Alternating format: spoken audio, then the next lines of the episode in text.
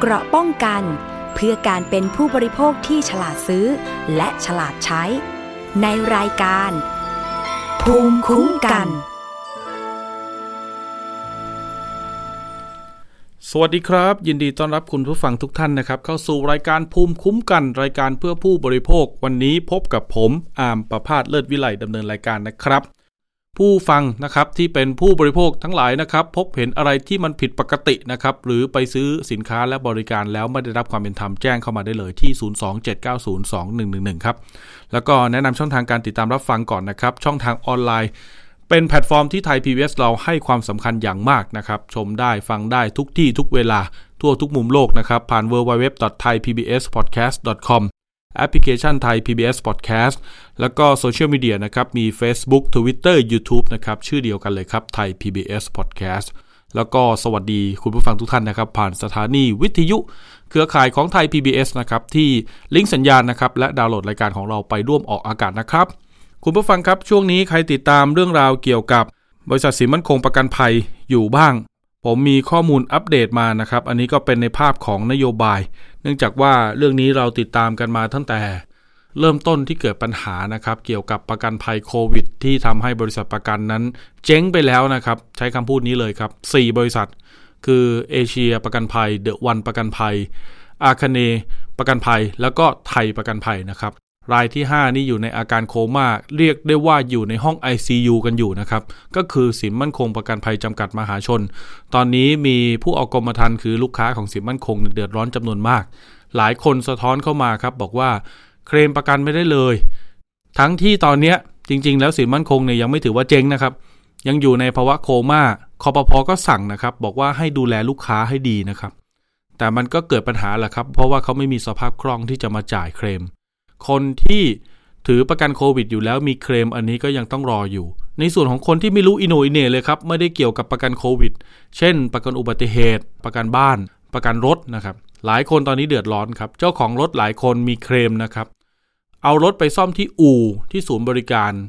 ศูนย์และอู่บอกให้สำรองจ่ายครับ เพราะว่าอะไร เพราะว่าก็เข้าใจนะครับ เจ้าของอู่เจ้าของศูนย์เนี่ย ถ้าเกิดว่าเขารับเคลมไปแล้วเนี่ย เขาก็ต้องแบกภาระที่จะต้องไปเบิกเงินกับสินมั่นคงอีก ซึ่งก็ไม่รู้ว่าจะได้เงินเมื่อไหร่ จะได้เงินไหมนะครับ ก็เลยมีการผลักภาระตรงนี้มาให้แก่ลูกค้า อันนี้เป็นสภาพจริงที่เกิดขึ้นอยู่ตอนนี้นะครับ เราได้รับเรื่องร้องเรียนเข้ามาเป็นจำนวนมาก มีเจ้าของรถหลายคนต้องสำรองจ่ายหลักหมื่น หลักแสนบาท แล้วเอาใบเสร็จจากอู่จากศูนย์บริการรถยนต์เนี่ยไปรอเคลมกับสินมั่นคง ซึ่งก็จะไม่รู้เลยว่าจะได้เงินเมื่อไหร่ จะได้เงินหรือไม่นะครับ ตรงนี้เป็นกังวลอย่างมาก แม้คอปพอจะมีคำสั่งนะครับ หลังจากที่ศาลล้มละลายกลางสั่งยกเลิกแผนฟื้นฟูของสินมั่นคงไปแล้วเนี่ยคอปพอเขาก็กลับมามีอำนาจในการกำกับดูแลอย่างเต็มที่ ก็สั่งการให้สินมั่นคงครับดูแลลูกค้าให้ดีโดยเฉพาะกลุ่มนอนโควิดนะครับก็คือที่ไม่ได้เกี่ยวกับประกันโควิดเนี่ยแต่ก็มีหลายคนสะท้อนเข้ามานะครับเรื่องตรงนี้ก็ต้องดูกันครับว่าจะแก้ไขกันอย่างไร แล้วก็อย่างไรก็ตามครับ คุณผู้ฟังท่านใดที่เกิดปัญหา อยากจะให้จดเบอร์นี้ไว้ คือสายด่วนคอปพอ มีอะไรสงสัยไม่ได้รับความเป็นธรรมนะครับ โดยเฉพาะลูกค้าของสินมั่นคงเนี่ยโทรไปเลยที่สายด่วน 1186 นะครับ และเขามีสำนักงานคอปพอจังหวัดประจำทุกจังหวัดเลย ไปปรึกษาเขาก่อนได้ แล้วก็แจ้งเรื่องไว้ก่อนนะครับ ถ้าเกิดเบิกเคลมไม่ได้เบิกเคลมช้านะครับเกินกว่า 15 วัน 30 วันเนี่ยไปแจ้งเรื่องกับคอปพอไว้ก่อน เพื่อเขาจะได้ติดตามสินมั่นคงมาดูแลเคสท่าน โดยเฉพาะกลุ่มที่ไม่ใช่ประกันโควิดนะครับ ตรงเนี้ยก็อยากฝากกันไว้ เพราะว่ามีคนเดือดร้อนเยอะจริงๆครับแหมซื้อประกันไปแล้วจะเคลมดันต้องมาจ่ายเองอีกนะนะครับฉะนั้นปีหน้าต่อประกันดูบริษัทให้ดีนะครับ ว่าจะซื้อประกันบริษัทไหน แพงหน่อยแต่เอาที่เคลมง่ายๆ ผมว่าสบายใจนะคุณผู้ฟัง เรื่องนี้ครับสินมั่นคงเนี่ยก็มีการรายงานข่าวออกมาว่า ตอนนี้เรื่องถึงหูถึงตาของ ระดับผู้บริหารกระทรวงแล้วนะครับ คือรัฐมนตรีช่วยว่าการกระทรวงการคลัง คือคุณจุลพันธ์อมรวิวัฒนะครับได้มีการหารือร่วมกับสำนักงงานคณะกรรมการกำกับ และส่งเสริมการประกอบธุรกิจประกันภัยหรือคอปพ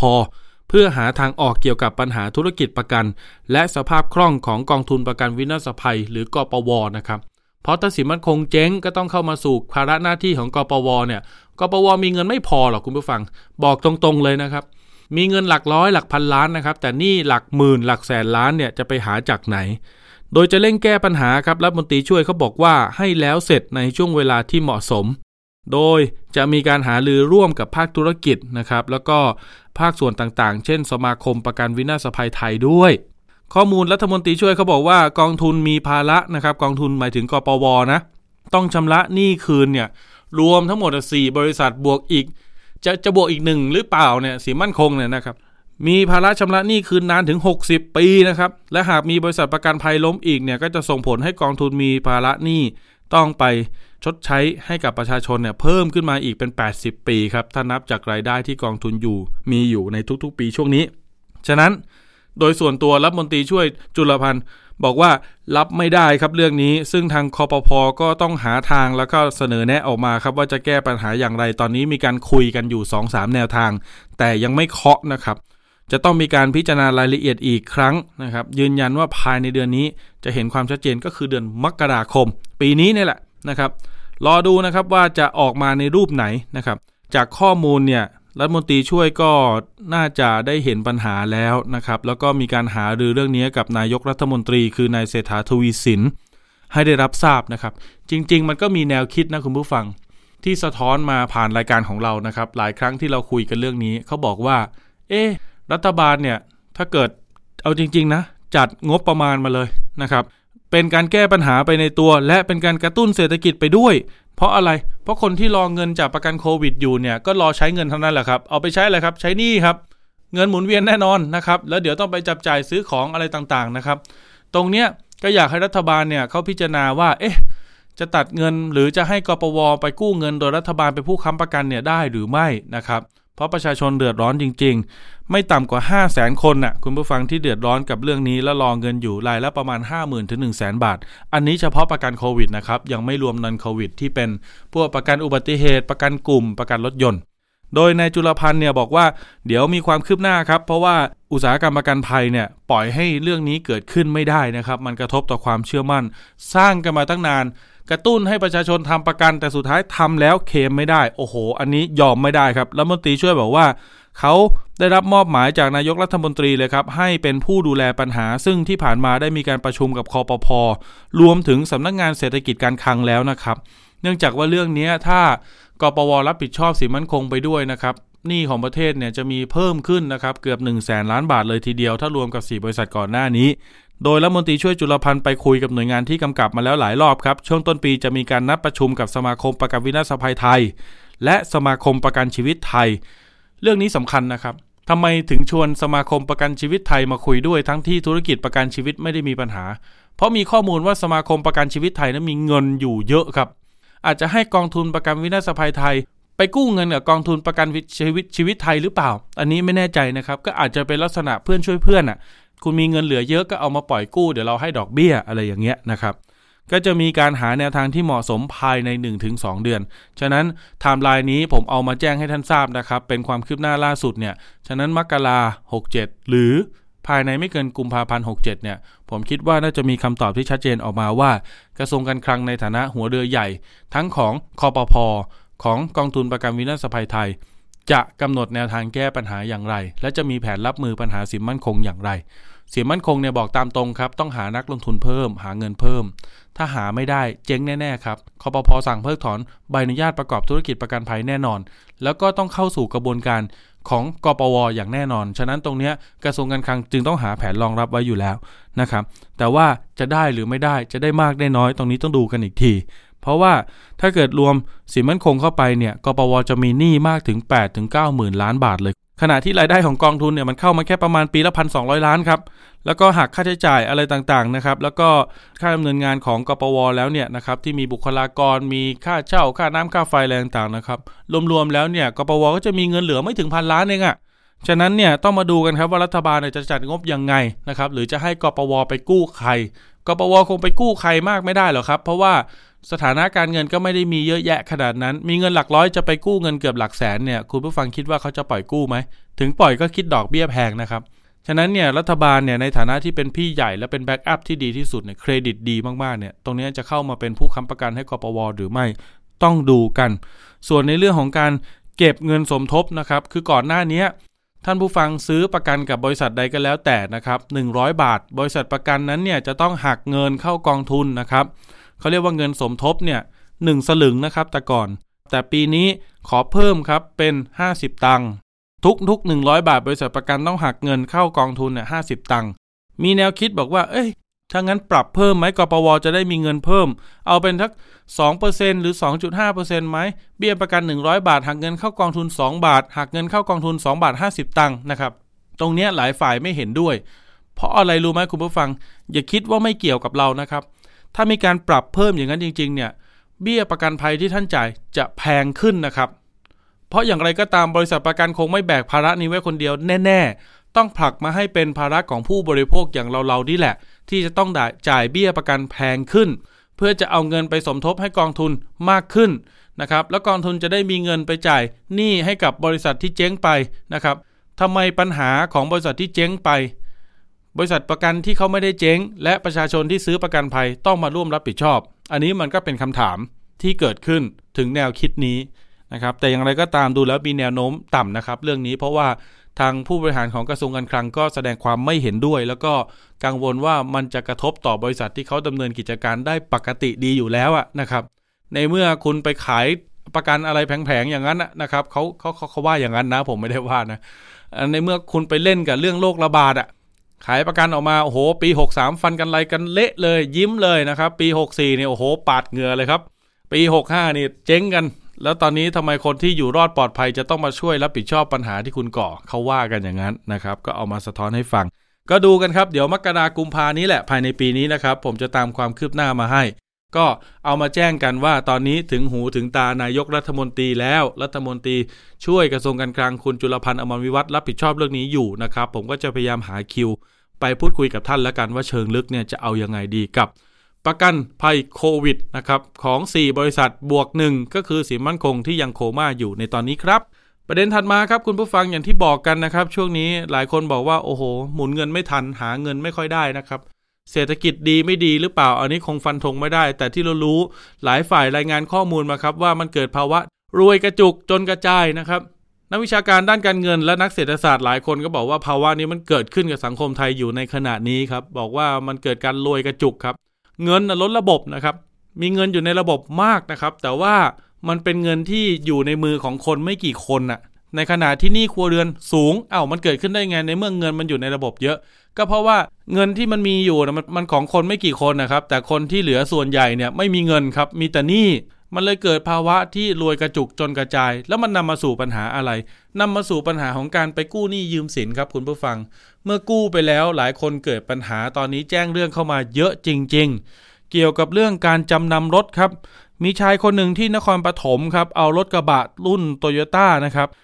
ไปจำนำกับบริษัทรายหนึ่ง ทั้งที่รถเนี่ยยังติดไฟแนนซ์อยู่นะครับ เหลือผ่อนอีก 2 ปีครึ่ง ไม่ได้แจ้งให้ไฟแนนซ์ทราบนะครับ แอบเอารถไปจำนำ ได้เงินมาเนี่ยหกหมื่นบาทครับ ถูกหักค่าจอดรถ 2,000 บาท หักค่าพรบ 2,000 บาท ได้รับเงินจริงๆเนี่ยห้าหมื่นหกพันบาท รับเป็นเงินสดนะครับ ไม่ได้โอนผ่านบัญชีธนาคาร แต่เมื่อจำนำรถไปแล้วเนี่ยนะครับ พยายามติดต่อเอ๊ะทำไมบริษัทนี้ติดต่อยากจังนะครับ เอ๊ะทำไมถึง รถเรานะครับยังอยู่หรือเปล่าวิดีโอคอลไปก็แล้วอะไรก็แล้วนะครับ ไปเช็ครถนะครับว่ายังอยู่ไหมไม่เจอครับ ติดต่อไม่ได้ด้วยครับ แล้วก็คาดว่ารถเนี่ยน่าจะถูกเอาไปอยู่จังหวัดตามชายแดน คือจังหวัดอำนาจเจริญ จึงได้เข้าทำการแจ้งความกับตำรวจไว้แล้ว แล้วก็ตรวจสอบพบว่ามีผู้เสียหายเรื่องนี้ประมาณ 20 คนครับ ถามว่าเขากู้เงินไปทำอะไร แม่เขาป่วยครับเขามีธุระต้องใช้จ่ายจริง ๆ เขาถึงต้องเลือกวิธีนี้ เดี๋ยวเราคุยกับคุณตูนครับ ผู้เสียหายจังหวัดนครปฐมครับ คุณตูนสวัสดีครับ ครับ คุณตูนครับ สาเหตุที่เรานำรถไปจำนำนี่คือเรามีธุระเร่งด่วนอะไรเหรอครับ ทั้งๆที่รถยังติดไฟแนนซ์อยู่เลยพอดีแม่ผมป่วยเป็นเส้นเลือดสมองตีบครับ ต้องใช้เงินรักษาเยอะเหรอครับหรือยังไง แล้วก็ผมโดนไอ้ออนไลน์ด้วยครับเลยเงินหมุนไม่ทัน รถกระบะโตโยต้านี่เป็นรุ่นไหนครับรีโวเหรอครับ ใช่ครับรีโวครับ ตัวไหนครับ ตัวเตี้ยตัวสูงสี่ประตูสองประตูตัวสูง อ่า ตัวสูง cab ครับรีโว cab นะครับ ครับ อันนี้เป็นรุ่นไหนครับ ตัวเครื่องไหนสองจุดสี่หรือสองจุดแปดครับ เครื่องสองพันห้าไอสองสองจุดสี่ครับสองจุดสี่นะครับ สีอะไรครับคุณตุลครับ สีขาวครับ สีขาว อ่านะครับ บริษัทที่เราเอารถไปจำนำนี่คือเราไปเจอเขาที่ไหนครับอย่าเพิ่งเอ่ยชื่อบริษัทเขานะครับ ผมไปเอาใน Facebook อะครับครับพิมพ์ว่ารับลงไอ้รับจำนำรถอะครับ แล้วก็ขึ้นชื่อของเขามาครับ ครับ ครับ แล้วเราก็เลยติดต่อเข้าไปเงี้ยเหรอ ผมทักไปในเพจครับเพจเสร็จแล้วเขาก็โทร แล้วเขาก็ขอเบอร์ผมแล้วเขาก็โทรกลับมาครับ ครับ แล้วยังไงต่อครับ แล้วก็เอารถไปให้ดูแล้วเขาก็ ตีราคาเงี้ยเหรอครับ หรือยังไง ไม่ไม่ใช่ครับ ก็ก็คือเขาติดต่อกลับมาเสร็จแล้วก็เขาก็วางสาย วางสายเสร็จแล้วเขาก็ทักมาในเพจนะครับ แล้วก็ขอดูรูปรถ ขอดูสำเนารถ ครับเนี่ยครับ เขาก็ถามว่าจะเอาเท่าไหร่ ผมก็เลยบอกว่าหกหมื่นเขาเขาก็โอเคครับ แล้วเขาก็นัดนัดเวลาวันรับรถครับ ครับ ไปนัดส่งมอบรถกันที่ไหนครับ ที่ปั๊มปอทข้างฟาร์มจระเข้ครับ ฟาร์มจระเข้ที่นครปฐมเหรอครับ คุณบอยเอ้ยคุณตุลใช่ใช่ครับนัดพบกันเสร็จแล้วตอนนี้เขาก็ให้ผมอะให้เงินอ่าแล้วเขาก็โทรมาหาผมให้ผมมาย้ายข้ามไปอีกฝั่งหนึ่งอืมฝั่งเป็นฝั่งผู้โดยสาร แล้วเขาก็มานั่งฝั่งคนขับ แล้วเขาก็ ยื่นเงินมาให้ผม ให้ผมนับ ให้ผมนับเสร็จเขาก็ส่งเอกสารให้ แล้วเขาบอกว่าเดี๋ยวขอลองรถหน่อย แล้วผมเออผมก็เลยลงจากรถ ลงจากรถเสร็จแล้วนี่เขาก็ขับรถออกไปเลยครับ แล้วก็ตกเย็นมาผมก็ทักเขาไปว่าขอดูรถหน่อย เขาก็วีโอคอลมาให้ผมดูครับ ครับวีโอคอลมาให้ผมดูแป๊บหนึ่งแต่เขาก็วางสายวันที่หกนะครับ ในวันที่ผมจำนำคือวันที่หกแล้วก็วันที่เจ็ดผมก็ทักไปใหม่ ขอดูรถเขาก็ให้ผมดูรถ จากวันที่เจ็ดนั้นมาจนถึงปัจจุบันเนี้ย ติดต่อเขาไม่ได้นะทั้งทั้งไลน์ทั้งเฟซทั้งทุกอย่างครับ ติดต่อเขาไม่ได้เลย ทั้งโทรศัพท์ คือเราจำนำรถวันที่หกแล้ววันที่เจ็ดก็ติดต่อไม่ได้เลยคือวันที่เจ็ดยังคุยคอดูรถอยู่ได้อยู่ครับ แต่วันที่แปดก็คือติดต่อเขาไม่ได้แล้ว อุ้ยสองวันเองนะใช่เขาก็จะอ้างผมว่า ไปรับลูกค้า ส่งรถไปเขาไปอะไรของนี่แหละครับผมก็จะอ้างไปเรื่อยเปื่อยอะครับ อ้างไปเรื่อยแล้วผมก็เขาก็ตั้งแต่นั้นมาเขาผมก็คือคือไม่เคยเห็นรถผมอีกเลยแล้วผมก็เลยไปแจ้งความในวันที่ยี่สิบยี่สิบหกเพราะว่าตอนแรกในช่วงเวลาช่วงนั้นผมก็ยังคิดว่าเขาติดธุระไม่รู้ว่ารถผมหายด้วยตอนแรกรถเรามีผมก็เลย GPS แจ้ไหมงคครับวามที่รถผมมา2018 มี GPS ครับ แต่เขาตัดหมดแล้วอ๋อเหรอ อันนี้มันเป็น GPS ที่ติดใช่รถมาครับตอนที่เราซื้อรถจากศูนย์เลยใช่ไหมครับ คุณตุลใช่ใช่ครับ อ๋อเหรอ แต่เขาก็ใช่เขาตัตัดดไปสัญญาณแล้วไปแล้ว ใช่ตัดสัญญาณไปแล้วครับตำแหน่งสุดท้ายที่เจอ GPS อยู่ที่ไหนครับ แถวนครปฐมในเมืองครับ เราแต่ว่า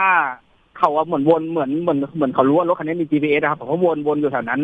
แล้วก็เหมือนว่ามันไปหาร้านตัดเลยอะไรผมก็ไม่รู้ว่าหาตัดตัดยังไงครับ ครับ อืมหรือว่าจอดข้างทางตัดหรือเปล่าเราก็ไม่รู้ เพราะว่าพวกนี้น่าจะเป็นพวกมืออาชีพอยู่แล้วครับ คุณตูนครับ ตอนนี้ไฟแนนซ์รู้หรือยังครับ ว่าเราเอารถไปจำนำยังไม่รู้ครับ เพราะว่าผมส่งปกติครับอ๋อนี่เราก็ยังต้องส่ง ใช่ครับเดือนเท่าไหร่ครับ เดือนกี่ตังค์ครับ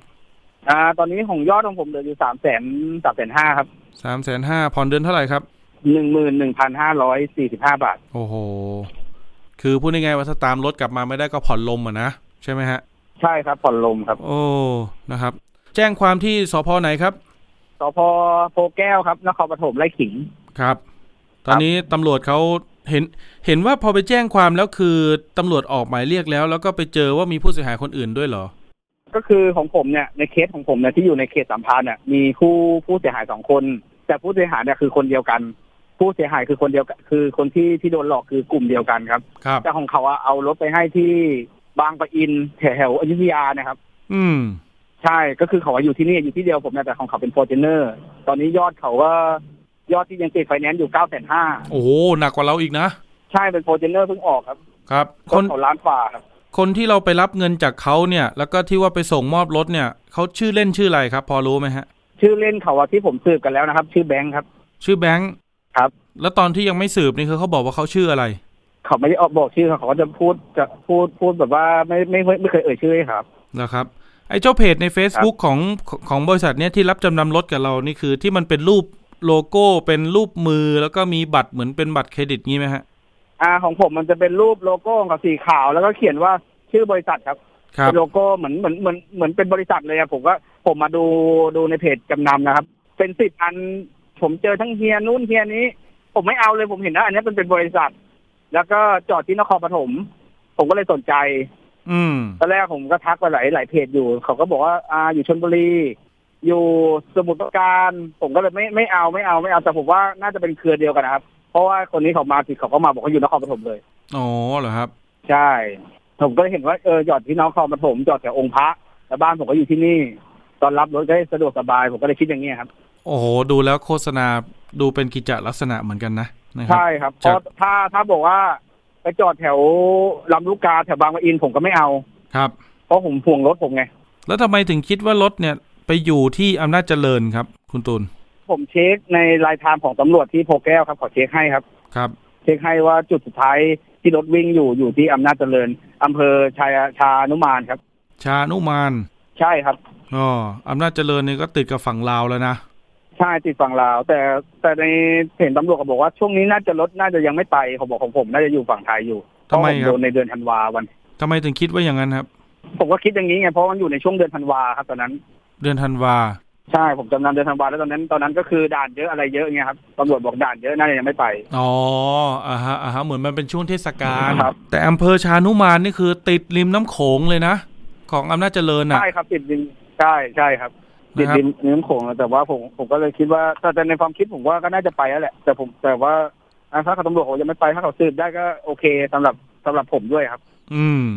ผู้เสียหายใช่ครับนี่มีประมาณยี่สิบคนที่แจ้งเข้ามานี่คือไปเจอกันได้ยังไงครับ ก็คือในในมันจะมีทุกเพจตามหลุดจำนำรถอย่างเงี้ยครับครับคือบางคนเขาก็ประกาศถ่ายว่ารถหาย ผมก็เลยทักไปว่าโดนโดนแบบไหนที่ทำไมถึงรถหายตอนแรกผมไม่รู้ ผมก็บอกผมก็ทักว่าโดนยังไงเขาก็บอกเขาก็ส่งเอกสารมา เขาส่งเอกสารมาให้ผมผมอึ้งเลย มันเป็นอันเดียวกับที่ผมโดนครับ ผมก็เลยต้องไปแจ้งฟาร์มแล้วแบบนั้นผมก็เลยแจ้งฟาร์มตอนแรกผมก็ยังไม่รู้ว่ารถผมหายอ๋อแต่จริงๆรถผมมาไปอยู่อำนาจอำนาจเจริญตั้งแต่วันที่สิบ สิบสี่แล้วอะครับ ครับ ผมมารู้ตอนยี่ยี่ห้ายี่หกแล้ว แสดงว่าเอาไปลำเลียงไปไม่รู้ไปอยู่ตรงไหน อาจจะมีโกดงโกดังลับอะไรอย่างนี้หรือเปล่า ใช่ครับ อย่างนี้ก็เป็นไปได้สูงเลยครับว่าอาจจะเป็นแก๊งจำนำรถแล้วส่งข้ามชายแดน ไปประเทศเพื่อนบ้าน ใช่ครับ ผมว่าน่าน่าน่าน่าจะเป็นนายใหญ่น่าจะอยู่ฝั่งนู้นแล้วก็เหมือนเขาก็น่าจะเป็นมาคอยรับรถแถวเมืองไทยครับ คุณผู้ฟังเพราะว่า อันเนี้ยผมบอกเลย แถบประเทศเพื่อนบ้านนะครับ ถึงจะพวงมาลัยไม่ตรงกับเรานะครับ ของเราฝั่งขวานะครับ ประเทศอื่นฝั่งซ้ายนะครับ ข้ามไปแป๊บเดียวเท่านั้นแหละครับ เปลี่ยนพวงมาลัยเป็นอีกฝั่งหนึ่งได้เรียบร้อยเลย มีอะไรพร้อม อุปกรณ์พร้อม ใช้เวลาไม่นาน ไปเช้าเนี่ยบ่ายวิ่งปลอเลยครับ แล้วก็มีการสวมอย่างงู้นอย่างนี้เรียบร้อยใช้งานได้นะครับ ตรงนี้คุณตูนนี่กังวลไหมครับว่าโอ้โหแล้วอย่างนี้นี่ที่เหลือเราทำไงเนี่ยจะติดตามรถคืนได้หรือเปล่าเนี่ย ผมก็ตอนนี้ผมก็ทำใจแล้วครับ แต่ว่า ถ้าได้ได้ได้ได้อย่างน้อยได้จับผู้ร้ายเราก็ยังสบายใจอะครับ ครับ ผมก็ไม่อยากให้คนอื่นโดนต่อด้วย อืม ผมเห็นว่ามีคนทักมาเนี่ย ผมก็ไปบอกว่าพี่ตามเพจอะผมก็เลยทักว่าพี่อย่าผมพูดว่าอย่าอย่าจำนำเลย มันไม่ดี แล้วเขาก็บล็อกผมทุกอันเลยครับ ใช่เพราะผมพยายามจะช่วยให้ทุกคนแบบไม่ให้โดนแบบผมนะครับ เออ เพราะว่าได้ยินว่าคคุรัณบตูนก็อยากออกมาเตือนเหมือนกัน เพราะว่าอ่าเหมือนกับว่าจำนำไปแล้วเนี่ย มันไม่ได้หวังจะเอาเงินคืนจากเรานะ มันเอารถเราไปเลยอะ ใช่ครับไม่ เอาไปเลยครับ เพราะว่าไม่ไม่มีโอกาสอย่างที่ฟอร์จูเนอร์นะครับ เอาเย็นนี้บ่ายไปถึงนู่นแล้วครับ ไปอุบลแล้วครับครับอย่างของครับผมยังวิ่งวนในกรุงเทพเป็นอาทิตย์นะครับ ครับ แสดงว่าของเขาคือตั๋วตั๋วตั๋วด่วน เหมือนมีออเดอร์มาแล้ว ใช่ครับ น่าจะเป็นพวกฟอร์จูเนอร์น่าจะเป็นพวกมีออเดอร์เท่าที่ผมเข้าไปดูในเพจฝั่งฝั่งแม่น้ำโขงอะครับครับส่วนใหญ่รถที่จะที่ที่จะโดนเร็วนะครับ จะเป็นพวกสี่ประตู แล้วก็พวกฟอร์จูเนอร์คือรถสูงของผมมันเป็นรถ cab ครับต้องต้องรอแบบรอรอรอตั๋วที่จะต้องข้าข้ามไปครับ แต่คือเหมือนเหมือนตอนนั้นเขาจะชอบสี่ประตูกันมากกว่าเออเหมือนแบบชอบ PPV เป็นรถครอบครัวอะไรเงี้ยใช่นะครับ หรือรถสี่ใช่ประตูครับนั่งได้รถหลายสูงคนหน่อย ใช่ครับ โอ้โหฟอร์จูเนอร์นี่จำนำไปกี่บาทไม่รู้ครับแสนห้าครับ โอ้ยแสนห้าเองเหรอครับแสนห้ารถรถใหม่แล้วเพิ่งซื้อ ตายแล้ว นี่อย่างขเขาองจำนำมาเขาไม่ได้ไม่ไม่ได้ใช้เงินด้วยนะครับ เขาจำนำให้เพื่อนเขานะ เพื่อนเขาอะรถเขารถเขาจะโดนไฟแนนซ์แบบเราซื้อมาเนี่ยจะโดนไฟแนนซ์ยึดเขาก็เลยไปเอารถรถเขาเนี่ยเอาไปให้เพื่อนเอาเงินไปให้กับเพื่อนเขาอีกทีหนึ่งสุดท้ายเขาก็ไม่มีรถเอารถพื่นก็เลยเอารถตัวเองมาจำนำแล้วเอาเงินไปให้เพื่อนยืมใช้หนี่ ใช่ครับเพราะรถจะโดนยึดไงครับรถเพื่อนจะโดนยึดก็เลยหวังดี แล้วก็ตอนนี้ก็ให้เพื่อนมาเป็นพยานเพื่อนไม่ไม่ไม่ไม่ช่วยเลยเลยครับ โอ้โห ตายแล้วฟังแล้วมันหดหูใจนะคุณตูนนะใช่ครับปวดหูครับใช่ครับอืมนะครับ คุณผู้ฟัง รถนะครับ อย่าเอาไปจำนำเด็ดขาด รู้ไหมครับ คุณตูนไปกู้เงิน จากการจำนำรถครั้งเนี้หกหมื่นบาท คุณตูนได้เงินจริงเท่าไหร่ครับห้าหมื่นหกครับ เออ แล้วอีกสี่พันไปไหนครับหักค่าจอดครับ แล้วก็หักค่าค่าบริการอะไรของเขาเนี่ยครับ อืม เห็นไหมไม่เป็นธรรมคือกู้เงินเท่าไหร่ต้องได้เงินเท่านั้นนะครับ จะมาหักอันค่านู่นค่านี้ก่อนไม่ได้หักดอกเบี้ยก่อนไม่ได้นะคุณผู้ฟัง แล้ววิธีการคือมันจ่ายเงินสด ตามไม่ได้อีกขนาดจ่ายโอนบัตรบัญชีธนาคารยังตามยากแล้วนะครับ เพราะส่วนใหญ่ใช้บัญชีมากันทั้งนั้นอะ อันนี้จ่ายเงินสดซะด้วย แล้วตอนที่ทำสัญญานี่คือใครเป็นคนทำสัญญากับเรา เขาโทรมาครับ เหมือนว่าทำนองว่าเขาอะให้ให้ลูกน้องมารับรถครับ แล้วเขาก็ส่งเอกสารมาให้ลูกน้องเขา ก็คือเหมือนว่าเป็นบัตรประชาชนของเจ้านายแต่ไม่จริงไม่ใช่ครับ เป็นคู่ผู้เสียหายก่อนหน้าผม เอามาให้ผมอีกทีหนึ่งอ๋อ ก็คือเอาบัตรคนอื่นมาสวมใช่ว่าเนี่ยตัวผมเองอะไรใช่เงี้ยครับแล้ว ใช่ครับแล้วเขาโทรบอกเนี่ยเดี๋ยวผมเอาบัตรประชาชนสำเนาบัตรประชาชนอะไปให้คุณนะ แล้วก็พิมพ์เขียนว่า เขียนเขียนว่ารับจำนำจอดของบริษัทนี้บริษัทนี้จำนวนอัตราดอกเบี้ย เท่านี้ ยอดเงินเท่านี้ทะเบียนรถเท่านี้ครับ แล้วก็ให้ผมมาตอนแรกผมก็ยังไม่รู้หรอกผมมันพับเขาพับมาพับมาเสร็จแล้วผมเขาเหมือนเขาเร่งเร่งให้ผมนับตังค์เสร็จรับตังค์เสร็จแล้วให้ผมลงจากรถอะครับเหมือนว่ายังไม่ให้อยากให้ผมเปิดเอกสารใบนั้นแล้วเสร็จแล้วเขาก็ไปเลย ครับ ผมตอนนั้นก็คือเราเดือดร้อนเรื่องเงินด้วย เราก็รีบอยากใช้เงินตอนแรกครับผมมาไปติดต่อชัยโย บริษัทชัยโยครับ ครับชัยโยบอกว่ารอสามวัน แล้วแม่ผมเข้าโรงพยาบาลด่วน ผมก็เลยต้องมันมันไม่มีทางเลือกก็ต้องชีวิตแม่ผมอะครับ ก็เข้าใจใช่ผมข้าก็เลยต้องทำใช่ผมก็เลยต้องไปหาเพจ ผมก็ไม่คิดว่าจะเป็นแบบนี้ไงเห็นว่าเป็นบริษัทด้วยอะไรด้วยครับนะครับบริษัทที่ถูกต้องเนี่ยเขาก็อาจจะต้องใช้เวลาพิจารณาหน่อย แต่ว่าไอ้ใช่ครับสามวันไอ้พวกจำนำเถื่อนแบบนี้นี่คือ ติดต่อปุ๊บนี่พร้อมให้ปั๊บเลยเงินพร้อมจ่ายเลย ใช่ครับ เออนะครับ นี่ของเรานี่โตโยต้านะครับ ตัว cab นะ ยังหกหมื่นนี่ได้ แต่โอ้โห แต่น่าสงสารพี่ฟอร์จูเนอร์มากเลยนะนะครับ ได้แสใช่นครับห้าเองน่าสงสารครับ เดี๋ยววันวันที่สิบแปดเนี่ยก็จะไปออกรายการด้วยกันครับ ครับ เดี๋ยวรอดูครับคุณใช่ผู้ครับฟังว่า เรื่องนี้จะมีการดำเนินการต่ออย่างไร เพราะว่าเห็นว่าทางผู้การสืบของภูธรภาคหนึ่งก็รับทราบเรื่องนี้แล้ว แล้วก็มีการติดต่อนะครับ มีการสั่งให้สืบสวนกันอย่างหนักเลยนะครับว่ารถไปไหนอะไรอย่างไร แหล่งมันไปไหนได้ไม่เยอะหรอกครับหนึ่งก็คือไม่อยู่ในประเทศไทยสองก็คือส่งข้ามไปประเทศเพื่อนบ้านสามก็คือแยกชิ้นส่วนใส่ตู้คอนเทนเนอร์แล้วก็ส่งลงเรือนะครับอย่างก่อนหน้านี้ตำรวจไซเบอร์ก็ไปจับที่ท่าเรือได้ประมาณร้อยสองร้อยคันมั้งนะครับที่แยกอะไหล่ ยัดใส่ตู้คอนเทนเนอร์เลยนะคุณตูน จะส่งไปทางแอฟริกา อ๋อครับ แต่อันเนี้ยมีพิกัดว่าจะไปอยู่ที่อำเภอชานุมานจังหวัดอำนาจเจริญเนี่ยก็ติดลำแม่น้ำโขงเนี่ย อันนี้ก็ตั้งข้อสังเกตได้คร่าวๆว่าอาจจะเป็นขบวนการส่งรถข้ามชายแดนหรือเปล่า เดี๋ยวต้องรอติดตามกันดูครับว่าตำรวจของเราเนี่ยจะสืบสวนสอบสวนได้เบาะแสมากน้อยขนาดไหน เพราะว่าเรื่องนี้ผู้เสียหายไม่น้อยครับเฉพาะรายการของเราเนี่ยก็รับเรื่องเรื่องนี้เข้ามาเยอะเหมือนกันช่วงนี้นะครับ คุณตูนเตือนภัยหน่อยครับ สุดท้ายนี้ ครับก็คือถ้าเราจะเดือดร้อนเรื่องเงินก็พยายามอย่าเอารถแบบนี้ไปจำนำนะครับ ถ้ายังไงก็ หาวิธีอื่นดีกว่าครับไปยืมเงินอย่างอื่นดีกว่าครับ อืมเพราะว่าเหตุการณ์แบบนี้ทำให้ทำให้เราเจ็บปวด แล้วก็ร้อนทุกข์ในในเรื่องนี้มากครับ แล้วเราต้องมารับผิดชอบกับที่เราต้องผ่อนกุญแจไปจนจนถึงจะหมดครับ เพื่อไม่ให้มีปัญหาเกิดขึ้นในอนาคตข้างหน้าครับนะครับ ก็ขอบคุณคุณตูนครับ เดี๋ยวติดตามความคืบหน้ากันครับ สวัสดีครับ ครับผมครับ อย่าเอารถ ติดไฟแนนซ์หรือรถที่ผ่อนหมดแล้ว จะว่าโอ้ยจะผ่อนหมดไม่หมดก็อย่าเอาไปจำนำเลยคุณผู้ฟัง เอาไปหาสถาบันการเงิน หรือบริษัทที่เขาถูกต้องดีกว่านะครับไอลักษณะแบบเนี้ยถึงอยู่หน้างานแล้วบอกว่าคืนเงินเลยไม่เอาเอารถกลับดีกว่านะครับไม่งั้นเราได้เงินหลักหมื่นเสียหายหลักแสนนะครับต้องเตือนภัยกันไว้นะครับ ช่วงนี้ระบาดหนัก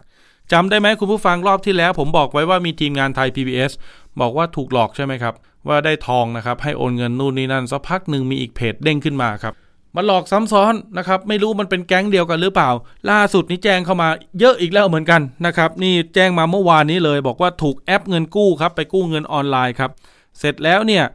ทางแอปเนี่ยให้โอนเงิน ลงทะเบียนต่างๆ แล้วอ้อก็โอนเงินพอเกิดความเสียหายแล้วครับสักพักหนึ่งมีเพจแจ้งขึ้นมาครับ ว่าเป็นศูนย์รับช่วยเหลือแจ้งความอาชญากรรมทางออนไลน์ของหน่วยงานนั้นหน่วยงานนี้นะครับ ให้ติดต่อพูดคุยนะครับ แทนที่จะเหมือนมาช่วยนะครับ กลายเป็นว่ามาหลอกเราซ้ำซ้อนอีกนะครับ ก็ทำให้มีความเสียหายเกิดขึ้น เรื่องเนี้ยพี่ผู้ชายเนี่ยแกเป็นคนขอนแก่น แต่อยู่ที่จังหวัดนนทบุรีนะครับ อยากจะมาเตือนภัยกันครับ ไม่รู้ว่ามันเป็นมิจฉาชีพกลุ่มเดียวกันหรือเปล่า เดี๋ยวคุยกับคุณจิตครับ ผู้เสียหายจังหวัดนนทบุรีพี่จิตสวัสดีครับสวัสดีครับพี่จิตครับไปกู้เงินอันแรกนี่คือ มันเป็นอะไรครับ แอปกู้เงินออนไลน์เหรอหรือยังไง ใช่ครับ กู้เท่าไหร่ครับ ผมกู้วงเงินไปแสนหนึ่งครับ แสนหนึ่งได้เงินไหมครับ ไม่ได้ครับ แล้แล้ววบอกว่าผมทำรายการผิด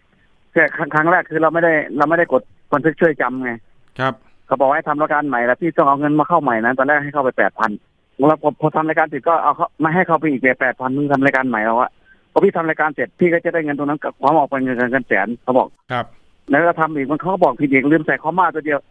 ทีนี้บอกว่าให้เขาอีกสามหมื่น ผมก็เอะใจแล้วบอกเอ้ยผมไม่มีหรอกสามหมื่นอะแต่ผมก็มีเงินอยู่ในบัญชีอยู่ไงผมเลยอ่ำมาบอกว่ามีเงินตั้งสามหมื่นคือจะเอาเงินไหมล่ะเขาพูดทำมาขู่มา ผมก็เลยยังไงมันเสียไปแล้วก็ต้องอยากได้คืนนะครับไอ้เจ้าแอปแรกเนี่ยเราไปก็แล้วกู้ก็มีแสนหนึ่งสรุปแล้วเราโอนโอนโอนเข้าไปเนี่ยรวมแล้วกี่หมื่นครับพี่จิตรเจ็ดหมื่นสองครับเจ็ดหมื่นสองนี่แทนที่จะได้กู้เงินแสนหนึ่งนี่เสียเงินเจ็ดหมื่นสอง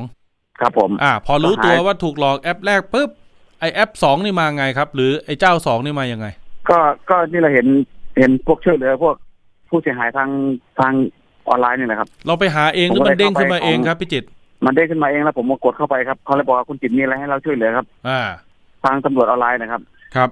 เขาก็เลยขอขอดูเอกสารขอเอกสารที่ผมไปแจ้งความบอกผมไปแจ้งความไว้แล้วที่สนราชราชตำรวจนนทบุรีครับผมบอกส่งเอกสารมาครับผมก็ส่งเอกสารให้เขาก็คุยกับผมอยู่สักพักหนึ่งเขาถามว่าคุณยังไงคุณยังไงเขาก็ถามรายละเอียดผมก็บอกไปปุ๊บแล้วเขาเลยบอกว่าจะแนะนำให้รู้จักกับทนายคนหนึ่งทนายเขาจะให้คำปรึกษาฟรีครับ คือไม่ต้องเสียตังค์อะไรหรอกอ่าผมก็ไม่ได้เสียตังค์นะ ผมก็เขาก็ส่งลิงก์มาผมก็กดกดเข้าไปแล้วทักกับทนายคนนั้นเขาทักผมมาปุ๊บเดี๋ยวนะก็แป๊บหนึ่งนะคุยกับพี่จิตรทนายนะอีกพักหนึ่งผมขอคาดคาดการณ์นิดนึง ทนายก็ส่งต่อครับผมให้เราไปหาตำรวจหรือหัวหน้าฝ่ายไอทีไหมใช่แล้วบอกว่าจะโจมใช่ครับตีระบบแล้วเอาเงินของคุณคืนมา ใช่ครับ มีการให้ทำไอเอกสงเอกสารมอบอำนาจไหมไม่ไม่มีครับ เหรอคือให้เราเข้าเราเข้าไปสมัครแอป แล้วก็โอนเงินเข้าไปในตัวเล่นน่ะ ครับ ตอนแรกผมก็ไม่กล้าโอนหรอกผมผมก็เอาเข้าไปแค่สามสี่ร้อยมันก็ได้มาพันกว่าบาท ผมก็หลังๆมาผมก็วันสองสามวันหลังผมไม่ว่างไง ผมก็ไม่ได้ค่อยเล่น พวกในกลุ่มอะกลุ่มละเจ็ดแปดคนนะครับเขาเอาเข้าคนละห้าหมื่นแปดหมื่นอย่างเงี้ยดูจากชื่อบัญชีที่โอนผมมีโอนเงินเข้าไปนี่คือมันเหมือนกันกับไอแอปแรกไหมครับ ที่มาหลอกให้เรากู้เงินแล้วโอนตังค์ให้เราโอนตังค์เข้าไป ไม่เหมือนครับ เป็นเป็นเป็นธนาคารของแอนแอนเฮาอะใช้บัญชีธนาคารนั้น ใช่ครับ แต่พอสองสามวันปุ๊บพอเราได้พอได้ขึ้นมาเยอะๆ มันบอกแก้พอร์ตแตกวันนั้นวันนั้นผมเข้าไปเล่นพอดีครับ ผมไม่ได้เล่นมาสองสามวันแล้วคเพรับราะผมไม่ค่อยมีตังค์แล้วไม่ไม่มีเวลาด้วยเขาเล่นรอบหนึ่งวันวันละสามรอบ เอะเรารอบหนึงเขาจะเล่นห้านาที เราไม่เอะใจเหรอพี่จิตรว่าเราจะไปขอความช่วยเหลือ เขาบอกว่าจะช่วยเหลือเราในการตามเงินจากไอคนหลอกกลุ่มแรกที่มาหลอกเรา แล้วทำไปทำมามันกลายเป็นเขาก็มาเล่นมาอะไรอย่างนี้ได้ไงอะเขาก็บอกว่าคือเงินเราเนี่ยตอนนี้ตกไปอยู่ในบัญชีของต่างประเทศแล้วสามไม่สามารถเอาคืนได้ครับถ้าเอาคืนถ้าเอาคืนได้ต้อง ต้องเชื่อฟังเขาต้องเข้าไปโจมตีอย่างนี้อย่างนี้ ถ้าคุณเอาเงินเข้าไปเยอะคุณก็จะได้เยอะเขาบอก อืม ก็คือให้เราไปเล่นเพื่อก็จะเลยอ่าพวกเหมือนว่าพเดี๋ยววกเขานี้ก็ต้องอยากได้เงินคืนนะครับเราได้คืนจริงไหมวันคสอรับวันแรกเนี่ยก็คือได้ได้เงินตลอดครับ ได้ยินครับ ได้เงินคืนไหมครับ ผมได้มาแค่พันกว่าบาทเองครับเพราะผมอืมไม่กล้าเข้าเอาเข้าไปเยอะ ผมก็ยังไม่ค่อยมีเงินเท่าไหร่ครับ แล้วเขาให้เติมไปเท่าไหร่ล่ะแอปสองเนี่ยขอให้เติมยอดขั้นต่ำพันหนึ่งแล้วเราเติมไปกี่พันครับ ผมเติมไปที่แรกพันหนึ่งผมก็ได้มาพันเจ็ดคผรับมก็เลยเอาเข้าไปอีกหกพัน พอเข้าหกพันที่แน่แจ็คพอตแตกเลย มันให้เราแทงต่ำกว่าสูงตัวละสามพันแล้วก็กดเดิมพันครับแล้วเด้งขึ้นมาของผมบอกแจ็คพอตแตกคุณได้แจ็คพอตสามหมื่นบาท ตอนนี้ผมว่าดีใจว่าจะได้ว่าจะได้เงินคืนอะ ตอนนี้ยังเติมเงินอยู่ไหมครับพี่จิตรไม่เติมแล้วครับเออก็ตั้งแต่วันนั้นก็ไม่ได้คือเงินก็ถอนไม่ได้แล้วเงินที่เข้าไปหกพันก็ถอนไม่ได้ วันที่แจ็คพอตแตกอะครับผมก็คิดตอนแรกผมตังหงิดใจแล้วตอนแรกผมจะเอาสามหมื่นด้วยตังหงิดใจบอกว่าเขาไอทีเนี่ยเขาบอกว่าวันนี้วันนี้เราต้องตั้งใจนะครับเราเราจะเอาเงินทั้งหมดคืนให้ได้เขาบอก บอกน้องๆพวกที่ในกลุ่มเขาบอกหนูเข้าไปแปดหมื่นพี่ แล้วไอเด็กคนนั้นเขาสงสารเขาเหมือนกันอะ ครับ คือพอแจ็คพอตแตกปุ๊บก็มันให้ให้ให้เราเอาเงินเข้าครึ่งหนึ่งของแจ็คพอตอะอืมของผมเนี่ยให้เอาเข้าสามหมื่นผมจะได้ถอนเงินได้คืนมาสามหมื่นสามหมื่นแปดพันแต่เราผมไม่ก็เลยบอกผมหาเข้าไม่ได้หรอกเราไม่ใส่ใช่ไหมตอนนั้น ตอนนั้นที่ไม่ใส่เพราะว่าหาเงินไม่ได้หรือว่าไม่เชื่อแล้ว ไม่เชื่อแล้วครับเพราะว่าอ่าผมรู้แล้วว่ายังไงผมก็คุยกับน้องในกลุ่มแล้วบอกว่ามันตังหงิดตังหงิดวันนี้พี่ก็เลยไม่กล้าเอาเข้าเยอะบอกบอกหนูเข้าตั้งแปดหมื่นนะพี่เขาบอก ดีแล้วคน้รัอบงคนนั้นเขาอยังย่าคุยกับผมอยู่เนี่ยในกลุ่มอะอย่าไปเชื่อ อย่าไปโอนเด็ดขาดนะพี่จิตรนะ พอแล้วนะครับครับผมเสียหายก็จบครับก็ผมจบก็แค่นี้แล้วก็ไปแจ้งความเชื่อไหมครับตำรวจเนี่ยไม่มีเวลามาวิ่งหามาคุยกับเราเป็นส่วนตัวใช่แบครับบนี้หรอกผมผมก็ยังว่าเขามีเวลาไงเป็นนะครับสองวันสามวันเขามานั่งคุยกับเราเพราะที่ว่าเราอยู่อย่างเงี้ยเพราะว่าตำรวจจริง ๆ เนี่ยตอนเนี้ยเกี่ยวกับคดีออนไลน์เนี่ยเขาทำไม่ทันเลยครับ คุณเนี่ยจะต้องวิ่งไปหาเขา นะครับ ไปใช่ไปครับถามเขาไปคุขยนาดกับโทรเขาหนึ่งสี่ทีหนึ่งเออโทรหนึ่งสี่ทีหนึ่งยังโทรติดยากเลยครับทุกวันเนี่ยเออนะครับเพราะว่าผู้เสียหายมันเยอะจริง ๆ นะครับพี่จิตรเดี๋ยวเรื่องนี้แต่ยากฝากเตือนนะครับเชิญเลยครับครับผมอยากฝากเตือนทุกคนครับไลน์ของไอ้ตำรวจออนไลน์เนี่ยมันเยอะขึ้นมากเลยครับให้ขอให้ตรวจสอบให้หน่อยครับครับโอเคครับผที่มเราเข้ามาช่วยช่วยเหลือเรานะแต่เข้าไปแล้วมันก็คือมาโดนหลอกอย่างนี้แหละครับสงสารคนยิ่งจนยิ่งเจ็บพี่จิตครับอย่าลืมแจ้งความแล้วก็ดำเนินการตามกฎหมายด้วยนะอายัดบัญชีให้เรียบร้อยนะครับครับผมไปแจ้งผมไปแจ้งไว้ที่ สนราชตำรวจนานนทบุรีแล้วครับ โอเคครับ ผมได้ครับ ขอบคุณมากครับพี่จิตครับสวัสดีครับ ครับสวัสดีครับครับ นี่ก็เป็นตัวอย่างเลยคุณผู้ฟังว่าตำรวจจริง ๆ เนี่ยที่เขาจะช่วยเรา เขาไม่มีเวลามาวิ่งหาเรามาทักหาเราหรอกครับ เพราะว่าคดีเยอะมากนะครับ มีแต่เราที่จะต้องไปหาเขาแจ้งความถามเขาโทรหาเขานะครับ ฉะนั้นถ้าเป็นลักษณะแบบนี้แบบที่พี่จิตเจอหลอกลวงแน่นอน confirm นะครับช่วงถัดไปครับคิดก่อนเชื่อกับดรแก้วกังสดานอัมภัยนักพิษวิทยา และพี่น้ำชนาทิพย์ไพพงศ์ครับ วันนี้มาในชื่อตอนดื่มเบียร์ดีต่อสุขภาพหรือไม่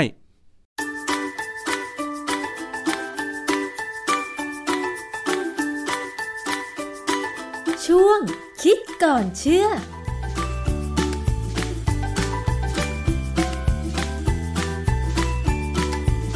พบกันในช่วงคิดก่อนเชื่อ กับ ดรแก้วกังสดานนภัยนักพิษวิทยากับดิฉันชนาทิพไพรพงศ์ค่ะ วันนี้เราจะมาคุยเกี่ยวกับเครื่องดื่มชนิดหนึ่งนะคะ ที่เขาบอกว่ามีคนนิยมดื่มทั่วโลกเลย เป็นอันดับต้นๆ แต่ว่าเครื่องดื่มนี้เป็นเครื่องดื่มแอลกอฮอล์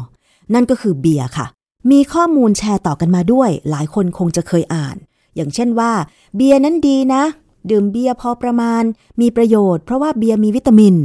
ซึ่งตรงนี้เราจะต้องมาดูเรื่องของงานวิจัยทางวิทยาศาสตร์เกี่ยวกับเครื่องดื่มเบียร์ค่ะว่า มันเป็นแบบนั้นไหม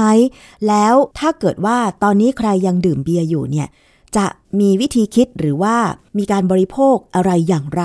อันนี้เรานำเสนอในข้อมูลในแง่ของวิทยาศาสตร์นะคะ คุณผู้ฟัง อาจารย์คะ เบียร์หรือสุราเนี่ยมันก็เกิดจากการหมักใช่ไหมคะ แล้วก็เกิดแอลกอฮอล์ขึ้นมา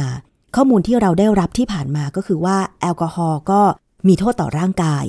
แต่สำหรับเครื่องดื่มอย่างเบียร์เนี่ย มันก็มีข้อมูลอีกด้านหนึ่งว่า เบียร์มีวิตามิน เบียร์มีคุณค่าทางโภชนาการอยู่บ้างเหมือนกัน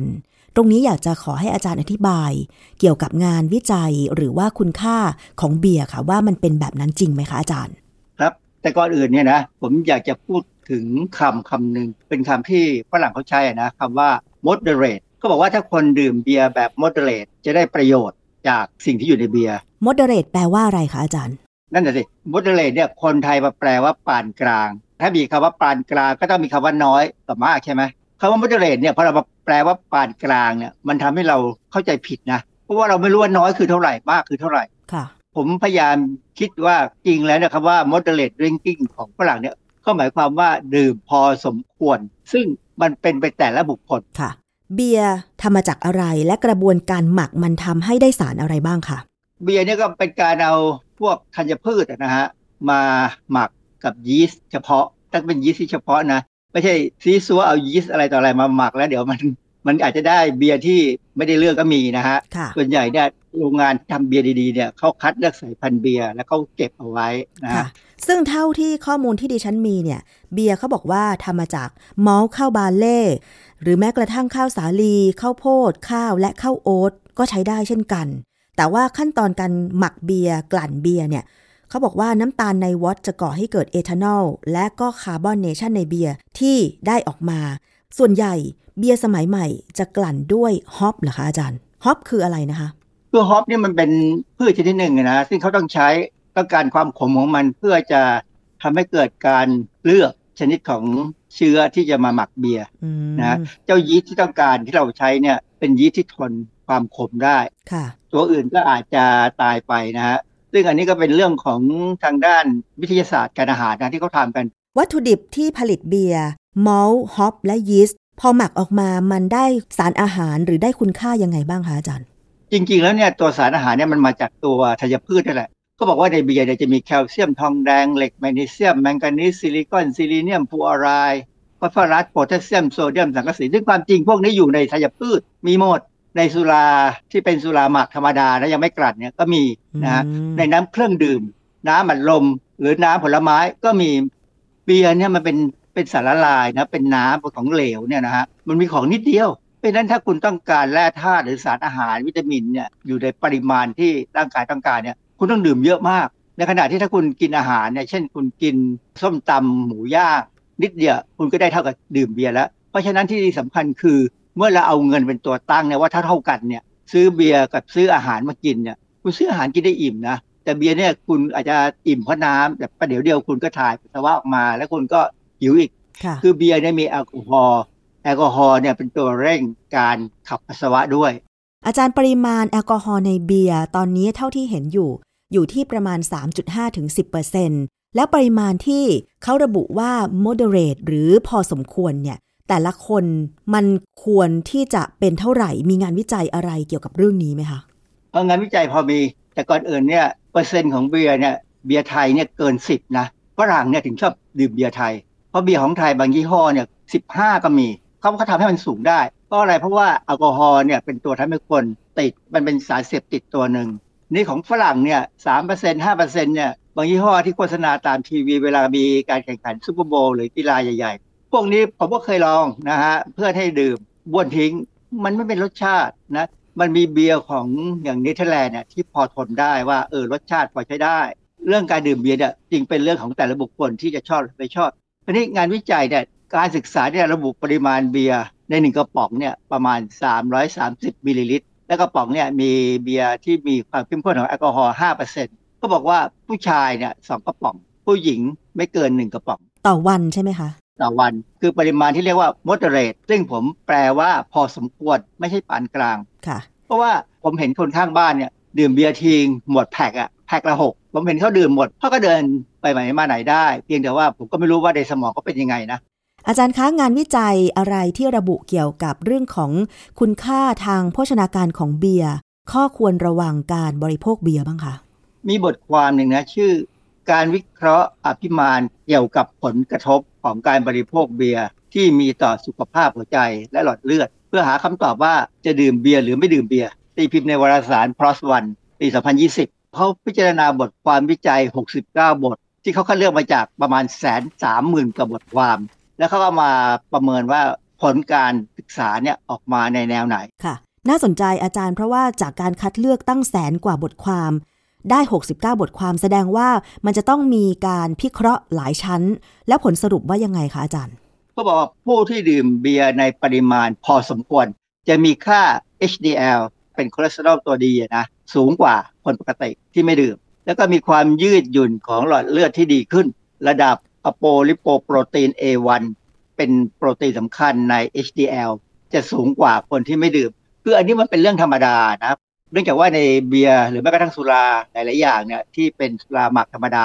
พวกนี้จะมีสารพวกแอนตี้ออกซิแดนต์คือมันมาจากผลไม้มาจากธัญพืชก็ต้องมีของดีอยู่บ้าง ไม่ใช่ว่าไม่มีอะไรเลย ที่เรากังวลก็คือว่าพอติดจะดื่มมากขึ้น จนกลายเป็นเกินสมควรพอเกินสมควรแล้วคราวนี้แอลกอฮอล์จะมีผลมากเลยกับ สุขภาพของคน นอกจากนี้ยังมีงานวิจัยอะไรที่จะมาเพิ่มเติมผลของเบียร์บ้างคะ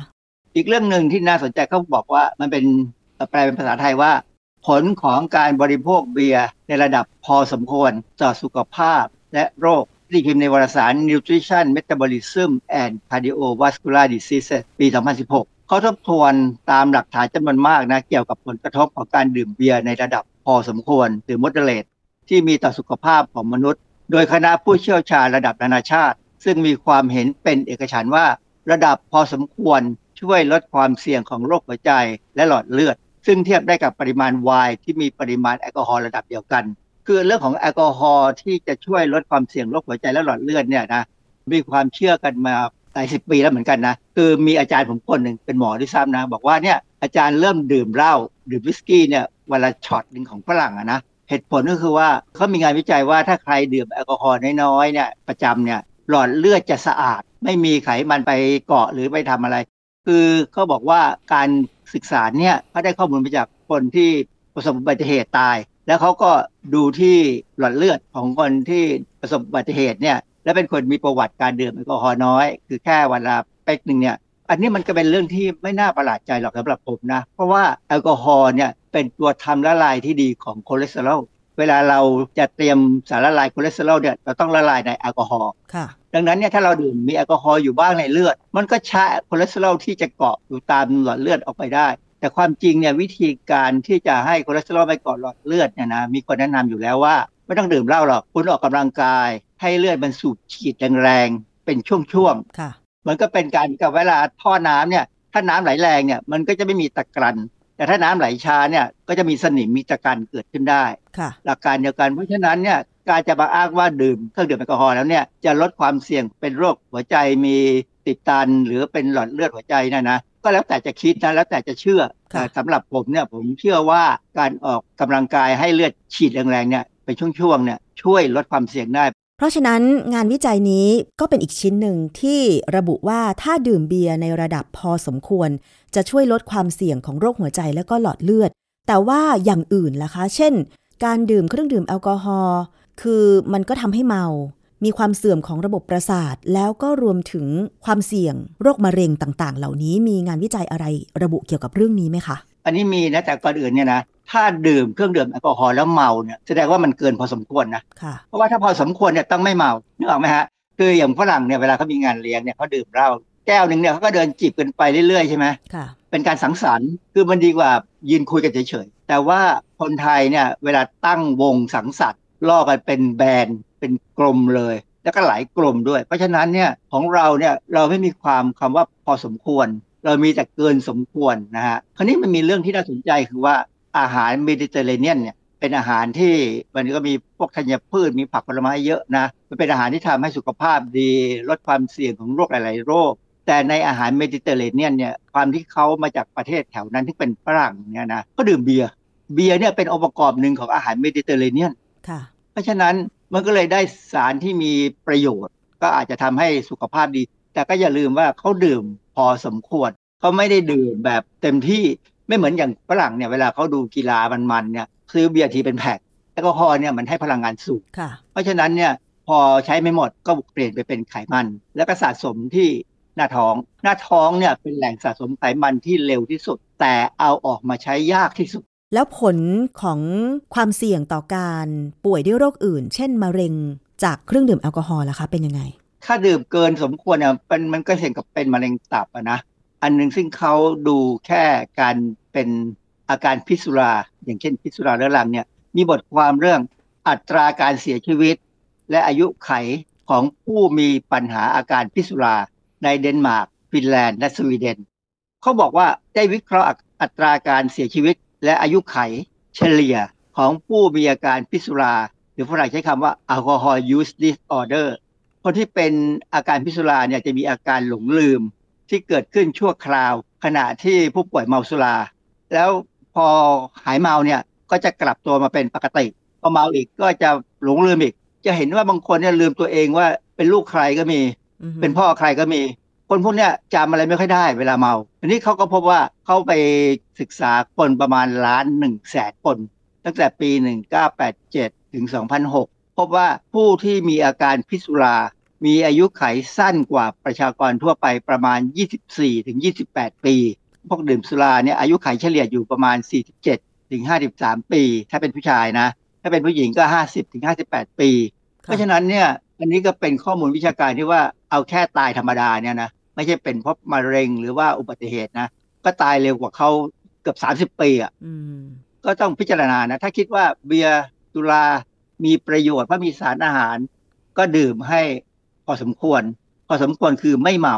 ยังรู้เรื่องดีทุกอย่างไม่ลืมอะไรเลย เวลาฝรั่งตรวจแอลกอฮอล์เนี่ยเขาให้เดินบนเส้นข้างๆถนนที่มีเส้นสีขาวตีอยู่เนี่ยค่ะหรือว่าเดินบนขอดปาดก็ได้ ไม่ตกลงมาเนี่ยถือว่ายังไม่เมาอือฮึแต่ส่วนใหญ่ร้อยละร้อยเมาตกถนนทั้งนั้นนะฮะ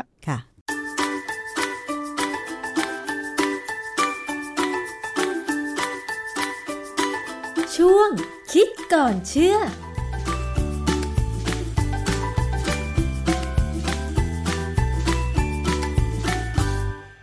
เตือนกันตรงนี้ครับคุณผู้ฟังครับ ตอนนี้ที่หลายฝ่ายบอกว่ามันอยู่ในภาวะเศรษฐกิจที่รวยกระจุกจนกระจายนะครับ หลายคนเดือดร้อนเรื่องเงิน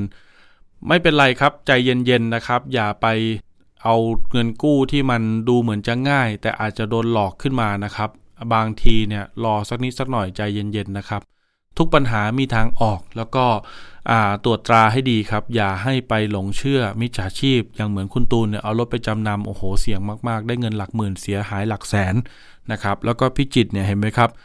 ตำรวจแท้ๆจริงๆเนี่ยนะครับไม่มีใครทักหาคุณหรอกครับเขาไม่ว่างหรอกครับ มีแต่คุณจะต้องทักหาเขานะครับ แล้วก็หน่วยงานที่เกี่ยวข้อง เพจจริง ๆ มีให้ดูอยู่อยากรู้ว่าจริงไม่จริงโทรมาถามมันก่อนได้ 027902111 จะได้ไม่หลงเชื่อตกเป็นเหยื่อมิจฉาชีพนะครับ มีภูมิคุ้มกันกันทุกคน วันนี้เวลาหมดลงแล้วครับ ผมลาไปก่อน สวัสดีครับ ติดตามฟังรายการได้ที่เว็บไซต์ thaipbspodcast.com และ YouTube Thai PBS Podcast